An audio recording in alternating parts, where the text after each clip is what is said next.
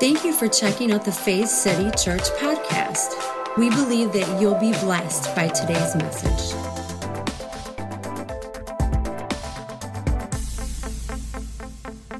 If you got your Bible, you can turn with me to Mark chapter 1. It's a very familiar passage. Mark chapter 1. And uh, we can start, I believe we'll, we'll jump into verse 15 or so. Six, let's go to 16. Do you have it up there on the on the board? I'll I'll, I'll cheat and look there. it says as, as Jesus walked by the Sea of Galilee, he saw Simon and Andrew his brother casting a net into the sea, for they were fishermen. Then Jesus said to them, "Follow me, and I will make you become fishers of men, fishers of people."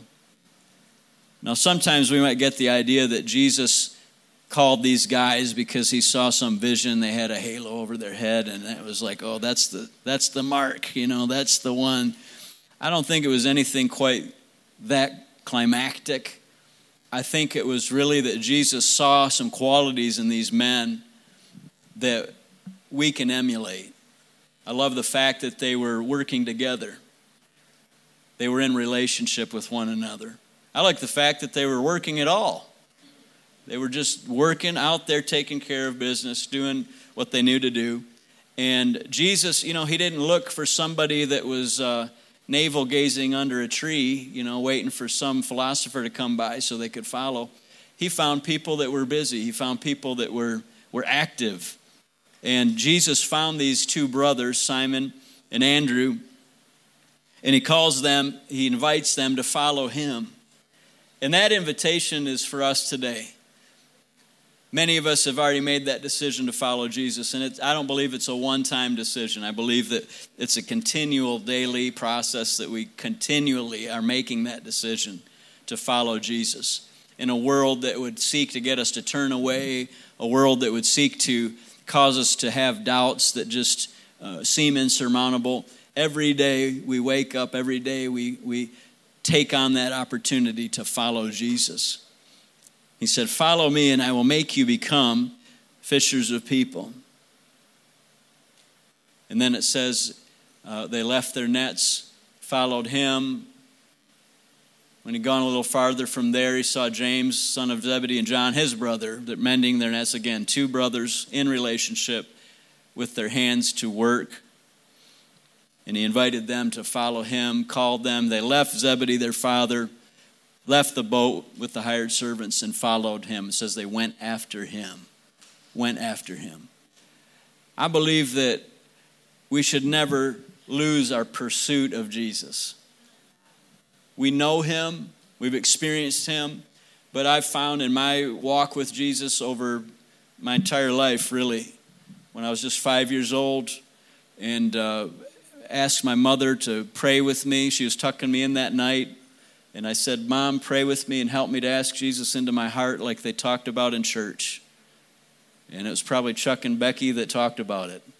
And uh, some people would say, well, can a five year old really understand the, the depth of the redemptive work of Jesus Christ? And I would say, I still can't understand the depth of the redemptive work of Jesus Christ. That today, we all are continuing to unwrap this, this gift, this free gift of salvation. And all I can say is it stuck, it took. And I'm here today because Jesus came to live in me. He came to live in you. And He calls us and says, Follow me. I'll make you become fishers of people. You know, a lot of times as an evangelist, people will ask me for secrets and tips and methods, you know, to be effective as a witness, and there's no secret. There really is no secret. The secret, if you want to call it that, the key, the principle is follow Jesus and he'll make you something. Follow Jesus and he'll turn your heart into something that it wasn't before. Follow him and he'll transform you. He'll convert you into his image. And we know that, you know, theologically, that regeneration, born again, that's, that's a, a, a moment in time, that's a, a point in time where we are brought out of darkness into light, from spiritual death into life. But that process, what the Bible calls sanctification, that process of reflecting Jesus and looking like Him, is a lifetime process. And it's that that's what I'm talking about today, that decision to follow Jesus with all your heart. I look at these kids out here and uh, so young, so much life ahead of them. And I want you to know God's got good plans for your life. You'll never regret anything that you give to God. I can look back over my life and I've got a lot more years to live, but I look back as far as I've lived and I can tell you that I've never lost anything that I committed to Jesus Christ. I've never lost, I've never suffered a loss of anything worth having by following Jesus. Never had a regret about something I did to pursue Jesus. I've never had a regret about the things that I committed to Him. I've never had a regret about those times that I really let Him be the Lord of my life. Any regrets I have are the times where I didn't let Him be the Lord in that area or that time, that moment. But we thank God that His, his arms are always wide open to us. He doesn't turn His back on us, He doesn't abandon us. He said, I'll never leave you, I'll never forsake you. And He always calls us again and again follow me, follow me, and I will make you become fishers of people. Jesus called these men, these first four disciples, he called them, I believe, in part, in large part, because they understood the power and the importance of relationship. That's why we're here today. That's why you come to church. Maybe you don't think about it from one moment to the next, but this is about forging relationships. You know, when Jesus calls us to himself, he draws us into the body of Christ, and we're connected to each other. None of us is called or even capable, really, of living out the full potential that we have in Christ by ourselves. That is only experienced in community. God exists in community Father, Son, and Holy Spirit. He is a, a communitarian, if you want to say it that way. And He calls us to live in community. You know, the enemy works in the solitude. Right in that same first chapter, Mark, you, you, you read about, excuse me, chapter 3, you read about where Jesus was out in the wilderness. You know, the only time that the devil could even talk to him when was, was he was out there in the wilderness area by himself. And that's what the enemy would love to do to us is draw us away from relationships that are vital to us. But Jesus is calling us and inviting us and, and, and beckoning us to come in to that relationship with him and to live in that place, to live there continually. Jesus said in John chapter 15, Abide in me, abide, dwell, live in me, and I in you. As the branch cannot bear fruit in itself unless it abides in that vine, neither can you unless you abide in me. And so that's the place that we're connected. That's where we live our highest potential. If you want to go a couple chapters ahead, Mark chapter 3, and then we'll start in verse 13, Mark 3:13. And these are familiar passages. This is Jesus calling other disciples, other individuals to follow him. And I love what it says in verse 13. He went up on the mountain and called to him those he himself wanted, and they came to him. I see Jesus inviting people to come. I see Jesus with open arms. Even the cross, I mean, it's a demonstration. God with his arms open to receive us back to himself, an open path. And Jesus called those that he himself wanted. Now, you might not have thought about it like that before, but God doesn't need you, He wants you. God doesn't need what you can produce for Him, He wants you for who you are because He made you, because you're the creation, you're the product of His love. You're the product of His good design. You know, I go to places all over the world and different religions and different ideas about God or the spirit realm. Some don't even believe in a God, it's spirits and demons and all these uh, ancestors and many different beliefs, but outside of the good news of the gospel, the perception of God across the board is that God is hostile, that God is contrary, that God is adversarial, that He is there as the antagonist. Many people uh, would, and they would even say this, that they really believe that God is putting them through all kinds of suffering and that he created them for that purpose. He made them kind of almost as a cruel experiment just to create this this uh, monster of a being so that he could just watch how miserable they would be. Well, that's not what the Bible teaches us about God. You are the product of God's love. God created you because, not because He needed you, He, he didn't need anything. He made us in His image and in His likeness. He made us like Him to enjoy relationship with us, to be the recipients of His goodness, to be the recipients of His love, to enjoy living with Him for all eternity. For all eternity. And you and I are the product, products of the love of God. And so when you face a tough situation in your life, when you have that understanding of God, you can know the source of your problems. You can know where those problems come from, and it's not from God. It's not from God, it's from a broken world that we live in. We have an enemy, and we live in a world that was broken because of sin, corrupted because of sin. But Jesus, I thank God that He didn't send anybody to save us, He came down Himself. The Bible teaches us that in the person of Jesus Christ, that God was in Christ reconciling the world to Himself. That God came to us, it's a miracle. The incarnation, that's the theological word for it. But uh, whenever I say incarnation, I always think of uh, Nacho Libre. But anyway, Encarnacion, yeah. But that, that's, that's a big word, but it's God. Think about it. God didn't just sit up there in heaven with his arms crossed on his throne in that place of peace and perfection and just look long distance at us telescopically and, and all the mess that was happening, all the destruction and all the hurt and the pain. And people say, well, where was God when this happened or that happened? I'll tell you where God was. He was right here with us in Jesus Christ. He came, and the Bible teaches us that He completely assumed our condition apart from sin. And then in the consummation of that redemptive work, even that sin, He took upon Himself, suffered all of that, all the consequences of it, so that you and I could walk free, so that you and I could live at peace with God. And that's good news. And I thank God for the, the work that Jesus did. Jesus called these. See, you didn't know all that was in verse 13, did you? Verse 13, that he called those he himself wanted. And in verse 14, so that they might be with him, and he might send them out to preach and to heal sicknesses and have authority to cast out demons. And so, many times, you know, and depending on your background, the way I was raised, you know, we, the biggest thing that we were looking for was getting that faith working and getting the miracles, the signs, the wonder. And we love the power and the authority. Yeah, come on. And hey, it belongs to us. I believe that. I'm not, I'm not negating that.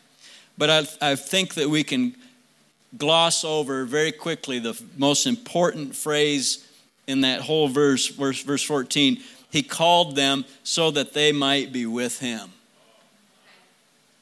And then he would send them out as a full vessel. A full vessel. He called them so that they might be with him. You know, Jesus wants to be with you.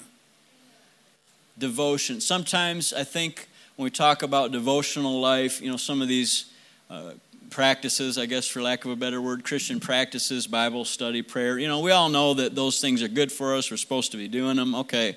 But why do we struggle many times? I believe it's because we come at it from a sense of obligation and we feel like, well, this is, you know, like, uh, you know, I got to get my ab workout in because I know I need to do it. You know, it's not really enjoyable. We just got to do it. And most of the time we just don't. But uh, I don't know about you, I, I don't do it.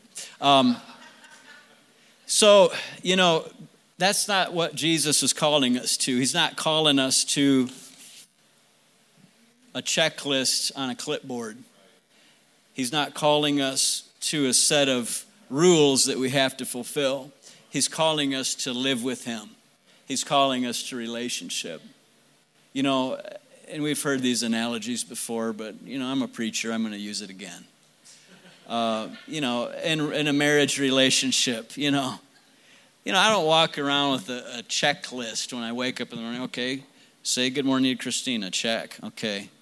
Uh, bring her her coffee or else, check. Uh, got that one. That, that one is legalism. That is. God help us. But anyway, now I got Noah telling me the same. Dad, can I have some coffee? And he like, okay, listen. Yeah, but you know, it's not about a checklist. You know, God God isn't interested in, in knowing that you read your three chapters so you could do your read through the Bible of that year. I mean, praise God for that. If you want, that's good. If you want to do it, but do it because you want to do it. Do it because you feel like that's connecting you to Jesus, and it, it will. It'll bring a benefit if you do it with that heart of relationship. He's not wanting you to be just uh, checking things off. He doesn't want a, a, mechanism, he wants a person. He doesn't want a robot, he wants you as an individual with all of, all of your challenges, your emotions. You know, Jesus has a way of, of fixing us when we get around him, when we spend time with him. He adjusts us, he corrects us. And many times, you know, we feel the, that shame that wants to cause us to draw away. And when we actually press in closer, he, he warms our hearts, He changes us, He makes us transformed into His image. He called them that they might be with Him. Wow, praise God. You know, I don't know what time I started, so if you can kind of give me a guesstimate. Um, and then as a result of that, they would go out, they would preach, they would share that message. You know, uh, I can tell you and uh, I've, I've traveled around the world. We've seen awesome things that Jesus has done. And we've been very privileged to be right on the front lines, right, right there, eyewitnesses of, of miracles, just like what we read about in the Bible. We've seen those things with our own eyes. Uh, you know, I've preached to thousands, 20 plus nations, but I can tell you that that's not what brings peace to my life. That's not what brings me fulfillment as a Christian the thing that brings me fulfillment as a believer is the same thing that does in your life. It's living with Jesus every day, it's walking with Him, it's knowing His heart, it's knowing that He cares for me, it's knowing that He paid the ultimate price so that I could never be separated from Him again, so that I could enjoy every benefit that He made available to me. Luke chapter 10, we don't have to go there, but you know the story. Martha and Mary you know, Martha gets a bad rap, I think. We oversimplify it. But, you know, Martha was doing exactly what she should have been doing according to that culture. She was trying to take care of Jesus and, and had him as a guest coming into her home and was getting everything ready. And you ladies, especially, you know how that is. You want everything to be perfect. And, uh, you know, God forbid somebody wipes their fingers through the cake icing. I mean, it ain't going to happen.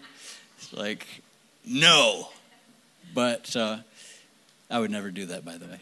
But you know, the thing is, she was really wanting to serve Jesus. She was wanting to do things right for him and make everything acceptable. She really wanted him to have a good time with her family. And that was a right, that was a noble aspiration. And yet, Mary, of course, sits down and and says she sat at his feet and heard his word, listened to him, talked to him. And Jesus, of course, corrects Martha and says, Hey, you're, you're worried about so many things. I mean, how many of you can associate with Martha? Yeah, I'm sure all of us can. All of us can. It's like the Brady Bunch Martha, Martha, Martha. You know, but gotta go way back. But Martha had all the right intentions. Her heart was right. And you know what? Jesus corrected her in a loving way. And I, I, bet you, even though it doesn't exactly tell us this, I can just imagine that Martha just breathed a sigh of relief and sat right down for a minute and, and probably kicked Mary in the butt and said, Hey, go, go clean the fish or whatever they're doing. But, you know, the point being, Mary chose the part that's needed. That's what Jesus said. She's chosen the needful thing, that which was necessary, and it won't be taken away. You know, people can take away activities that you do. You know, there's times that maybe you're in a season And I've, I've got pastor friends, for example, that they identified so much with their pastoral ministry that when God moved them maybe into a new season, they felt like, wow, I, I'm not even worth anything anymore.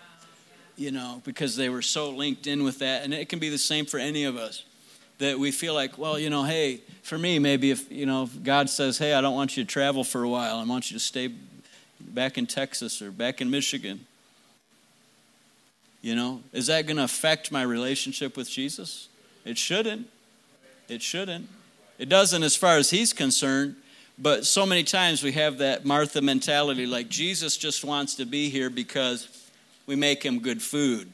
Jesus wants to be with us because we got the water and we're washing his feet when he comes through the door. And that's all wonderful. But Jesus wants to be in your house so that he can be with you. Jesus wants you to live with him. I can remember just uh, talking to the kids here. You know, how many how many kids here are maybe around nine or ten or eleven? you got any nine, ten, or eleven year olds in here? A few hands. Yeah. You know, it's it's interesting. When I was that age, when I was that age, guys, I would just by myself. Nobody would make me do this. I felt because of what I'm talking about. I wanted to be with Jesus. I wanted to hear him. I wanted to see what he was saying in the Word of God in the Bible. And I would just go pray. Now, maybe not every day, and, and I'm not saying I was a little saint, perfect, but I really wanted to know Jesus. And I would go and pray, and my mom and dad wouldn't make me do that. I'd just go maybe in my room or out in the woods or something and take my Bible, and I would just pray and read my Bible. And you know what? Jesus began to speak to my heart in different ways. And when I was just 11, he said something really direct, and people probably thought it was crazy. He said, Michael, go to China. And I thought, wow, I don't know anybody in China. But Jesus took me there just about a year later. And from that point, I'm talking about following Jesus. He'll take you places that you never thought you could go, He'll do things with your life. If you'll just give the best of yourself to him the best you know how to do it just and just give yourself to jesus every day. Live with him. Walk with him. And he'll take you and lead you into a beautiful life. A beautiful life. Everything that's gone right in my life has been because of jesus everything. Everything. And so it's a simple message. Nothing complicated about it but i like what the Bible says in Acts chapter 4, you can look there later, but when Peter and John were accused, they, they'd healed this man at the temple gate, and the religious leaders just got all bent out of shape about that because they were drawing the people away from that religious system, that legalistic system, to follow this, this life, this relationship with this risen Jesus, the resurrected Jesus. And it said that when they saw the boldness of Peter and John, and they knew that these guys didn't have any education. They weren't trained in rhetoric. They weren't trained in oratory or any of that. They were just, the Bible says, uneducated, common men. They were astonished. The people, these rulers, these religious leaders were astonished, and they recognized that they had been with Jesus. They recognized that they had been with Jesus. And I believe that that's Jesus' ideal for all of us, that people can tell just by looking at us, just by being around us, that we've been with Jesus. And it makes a difference. It makes a difference uh, when people can see that we've been with Jesus. It'll come through, it'll show. For more information about Faith City Church, please go to faithcity.tv. As always, we pray that you would grow in the knowledge and grace of our Lord and Savior, Jesus Christ.